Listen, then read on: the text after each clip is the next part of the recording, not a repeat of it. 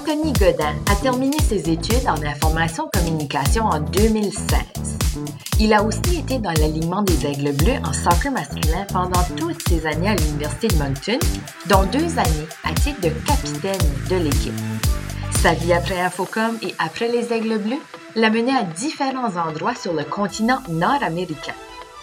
Il a cumulé des expériences intéressantes, notamment des emplois liés aux communications et au marketing sportif. Après quelques années loin de l'Acadie, il est aujourd'hui de retour à l'Université de Moncton, non pas comme étudiant ou comme athlète, mais cette fois comme employé au sein du service des sports.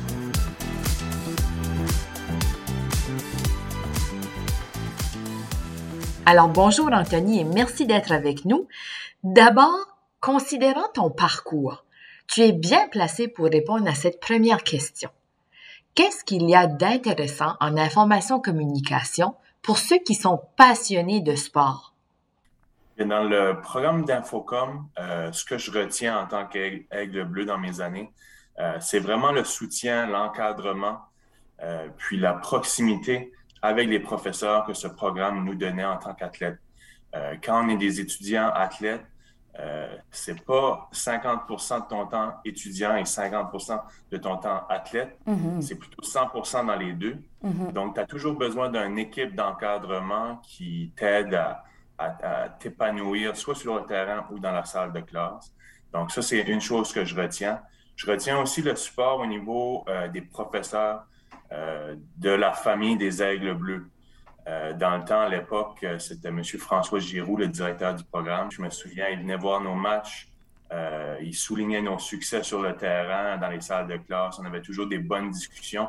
Donc ça, ça, ça nous faisait sentir comme si on était supportés, comme si les gens s'intéressaient à ce qu'on faisait en dehors de la salle de classe.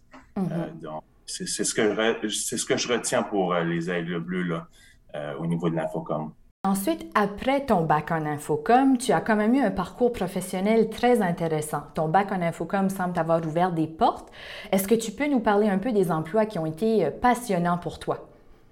Oui, donc moi, après ça, je me suis comme spécialisé dans, le monde du sport.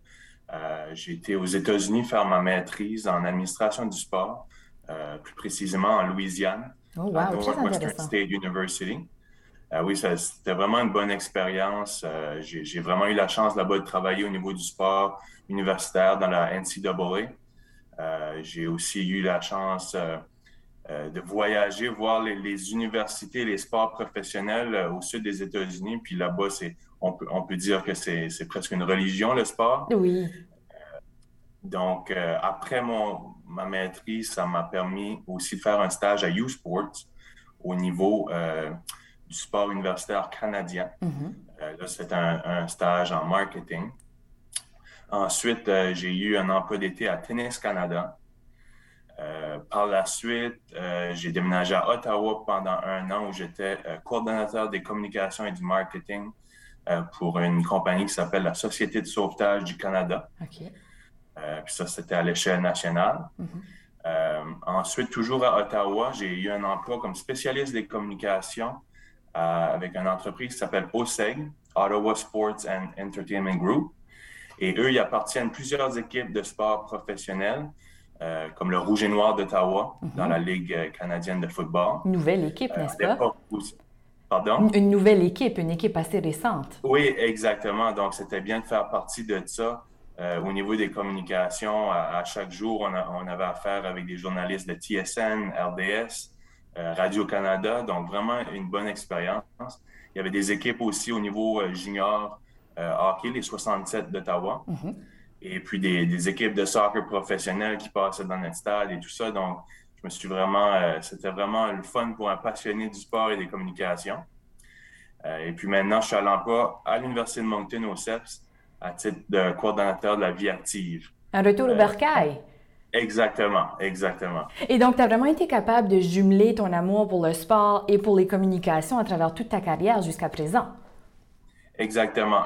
Comme je le dis souvent, moi, le, bac en infocom, euh, on regarde ça souvent comme, OK, on peut faire du journalisme ou on peut faire des relations publiques. Mais moi, dès le début, je voyais ça comme le bac en infocom allait me donner les outils nécessaires pour faire ce que je voulais après mon bac et après ma maîtrise. Dans tous les domaines, un bon communicateur, c'est toujours une bonne qualité à avoir, les, communications. puis là, c'est la preuve maintenant à, l'Université de Moncton. Je suis plus vraiment dans le niveau des communications, mais ça m'aide toujours à, tous les jours là, avec euh, le département des sports ou mes communications avec les étudiants, les facultés et tout ça. Donc, euh, je, retiens vraiment les outils que ça te donne euh, pour atteindre tes rêves.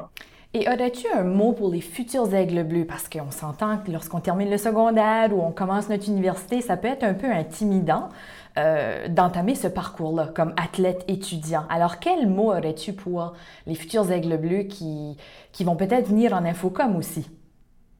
Euh, je peux leur dire d'en profiter. Ça passe très vite. Euh, quand on finit le secondaire, on pense qu'on va avoir une carrière universitaire, euh, des études de 4-5 ans, c'est dans longtemps, mais ça passe très vite quand c'est intense. Donc, je dirais vraiment d'en profiter. moi, j'ai été chanceux car j'ai eu beaucoup d'occasions pendant mon bac à m'impliquer avec toutes sortes d'associations, de, de, comités et tout ça, et les Aigles Bleus. Euh, puis je vous dirais d'avoir le, oui facile quand c'est le temps de, prendre des, nouvelles opportunités puis d'essayer des nouvelles choses euh, parce que vous n'allez pas le regretter. Excellent. Et là, on va terminer, Anthony, avec un quiz éclair pour te remettre un peu dans le contexte universitaire, d'accord? Alors, je ne sais pas si tu le sais, mais quiz éclair, on répond avec la première chose qui nous vient en tête ou le premier mot, la première réponse qui nous apparaît. Et c'est rien d'académique, c'est juste pour que les gens apprennent à te connaître un peu mieux. Euh, alors, je te pose une question et tu réponds la première chose qui te vient en tête. Alors, es-tu un couche-tard ou un couche-tôt? Couche-tard. Le matin, café, jus ou eau? Café. Quel était ton numéro de dossard ou de gilet lorsque tu étais un aigle bleu? Le numéro 8. Hiver ou été? Été. Chien, chat ou aucun? Aucun, je suis allergique aux deux. Bleu ou or? Oh, bleu. Super. Écoute, merci beaucoup, Anthony. Euh, ça a été un plaisir. Moi, je t'ai connu pendant ton, ton, parcours en Infocom aussi, mais surtout un plaisir de te revoir cinq ans après euh, et vraiment de voir où tu es rendu. Alors, merci beaucoup de, de t'être rendu disponible pour discuter de ça avec nous. Merci. Bonne rentrée. Et pour ceux qui écoutent, si vous avez aimé cette capsule, elle fait partie d'une série réalisée pour célébrer les 40 ans du programme d'information communication. D'autres capsules sont disponibles sur Spotify.